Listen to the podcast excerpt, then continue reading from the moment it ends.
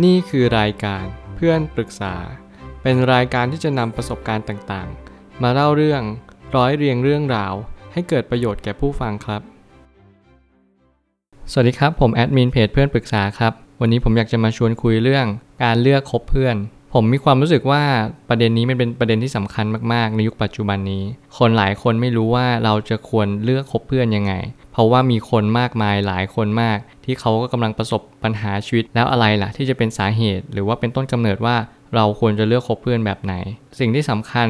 อย่างแรกเลยก็คือทำไมต้องเลือกคบเพื่อน ผมตั้งคำถามนี้ขึ้นมา ก็เพราะว่าการที่เรารู้ว่าอะไรคือคนที่ดี อะไรคือคนที่ไม่ดี สิ่งไหนดี สิ่งไหนไม่ดี มันคือการแยกแยะ การที่เราฝึกการแยกแยะเป็นมันทำให้เรารู้ว่าเพื่อนคนนี้เราควรที่จะให้ค่าให้เวลากับเขาแค่ไหน มันไม่ได้หมายควาว่าเพื่อนไม่ดีอะเราจะไม่ต้องสูงสิงกับเขาแต่เราก็ไม่ควรใช้เวลากับเขามากจนเกินไป เราก็ต้องแยกแยะและแยกให้เป็นว่า คนนี้ควรให้เวลามาก หรือให้เวลาน้อยกับเขา แล้วเพื่อนที่ดีเป็นอย่างไร ผมเชื่อว่าเพื่อนที่ดีคือเพื่อนที่สามารถที่จะดึงเราขึ้นไปทิศทางที่ดีได้ อย่างเช่น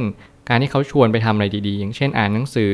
ดูหนัง ฟังเพลง อะไรก็ได้อย่างน้อยที่มันไม่ใช่ในสิ่งที่มันทำผิดหรือว่าทุจริตอะไรก็ตาม มันเป็นจุดที่สำคัญมากๆ และสิ่งหนึ่งที่อยากจะเน้นย้ำเสมอก็คือ คนที่เป็นเพื่อนที่ดีได้ เขาก็ต้องดีกับตัวเองก่อน อย่างเช่น ในวันวันหนึ่งอะกิจวัตรประจำวันเขาทาอะไรบ้างตรงนี้เราต้องเช็คให้ดีๆเลย ไม่อย่างนั้นเราก็จะไม่รู้ว่าเพื่อนคนนี้ดีจริงๆหรือเปล่า หลายคนไม่รู้ว่าเพื่อนคนนี้ไม่ดีหรือดี ก็เพราะว่าไม่รู้ว่าคนนี้เขาใช้ชีวิตยังไงแต่ละวัน อย่างน้อยเราคุยกับเขาเราคบกับเขา เราก็ต้องถามและต้องคุยกันแล้วว่าในแต่ละวันอะคุณทำอะไรบ้าง เพื่อนเราทำอะไรบ้างนะ ถ้าเกิดสมมติเขาทำในสิ่งที่ไม่ดี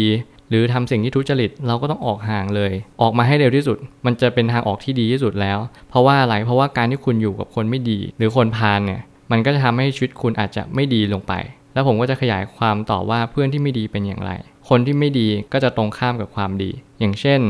คุณมีความคิดไม่ดีคำพูดไม่ดีและการกระทำไม่ดีเนี่ยสามสิ่งนี้ที่คุณจะต้องคิดคำนึงเสมอว่าเพื่อนคนนี้น่าคบหาหรือเปล่า หรือไม่น่าคบหาเลย บางครั้งคุณอาจจะรู้สึกว่ามันไม่น่าคบหา ก็เพราะว่าคุณไม่รู้ว่าอันเนี้ยมันดีหรือไม่ดียังไง ถ้าเกิดสมมติคุณเริ่มแยกแยะเป็น แล้วคุณรู้สาเหตุจริง ๆ แล้วว่าเพื่อนที่เขาดีหรือไม่ดีอะมันเกิดจากที่ว่าเขาไม่รักตัวเองอย่างแท้จริง เขาไม่รู้ว่าเขาควรจะทำยังไงในแต่ละวัน ถ้าเกิดสมมติเขาไม่รู้เราก็ควรที่จะบอกเขา เป็นกัลยาณมิตรกับเขา พอเรารู้อย่างเงี้ยเราก็จะรู้ว่าเราควรจะเลือกคบเพื่อนแบบไหน พอเราเริ่มแยกแยะเป็นสิ่งที่สำคัญคุณต้องมีปัญญา ถ้าเกิดสมมติคุณไม่มีปัญญา คุณก็จะไม่รู้ว่าเพื่อนคนนี้น่าคบไหมการที่คุณรู้ว่าเพื่อนคุณอ่านหนังสืออะไร ฟังพอดแคสต์หรือแม้กระทั่งเสพสื่อที่ดี เนี่ยแหละ เราต้องเน้นย้ำเสมอว่านี่คือเพื่อนที่ดีแหละ แต่เพื่อนที่ไม่ดีเขาทำอะไรแต่ละวัน กินเหล้าเมายา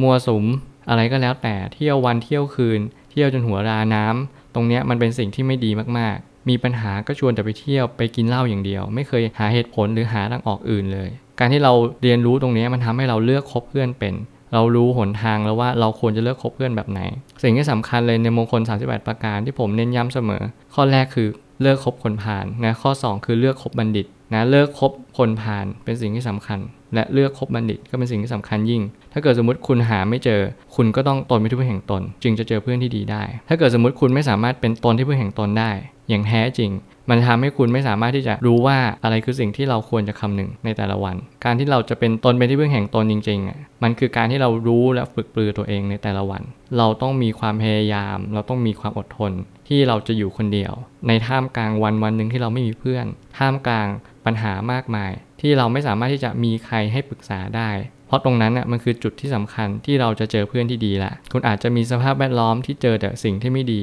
เพื่อนที่ไม่ดีคนที่ไม่ดี แต่ถ้าเกิดสมมติว่าคุณไม่สามารถจะจัดการการอยู่คนเดียวได้ หรือว่าการฝึกอยู่อย่างสันโดษได้ คุณจะไม่สามารถยกระดับความคิดสติปัญญาและจิตใจคุณได้เลย มันหมายความว่าคุณไม่สามารถที่จะเจอเพื่อนที่ดีได้ ในอนาคตอย่างแน่นอน สุดท้ายเพื่อนจะต้องพาไปในทิศทางที่บวกเท่านั้น ตรงนี้เป็นจุดที่สำคัญอย่างยิ่ง หลายคนอาจจะลืมว่าเพื่อนที่ดี มันไม่ได้หมายความว่า เขาจะต้องมีดีบ้างไม่ดีบ้าง มันไม่ใช่เขาต้องดีจริง ๆ ดีคือรู้ว่าอะไรดีอะไรไม่ดี แต่ถ้าถามว่าหายากไหมหายากมาก การที่เราหายากมันไม่ได้หมายความว่าเราจะต้องมีเพื่อน แต่คนที่เป็นเพื่อนที่ดีที่สุดก็คือตัวเราเอง ผมจะเน้นย้ำเสมอว่าเป็นเพื่อนของตัวเองก่อน ก่อนที่คุณจะเป็นเพื่อนใคร ถ้าเกิดสมมติคุณไม่หวังดีกับตัวคุณเองจริง ๆ คุณจะหวังดีกับคนอื่นได้ยังไง ผมเชื่อว่าทุกปัญหาย่อมมีทางออกเสมอ ขอบคุณครับ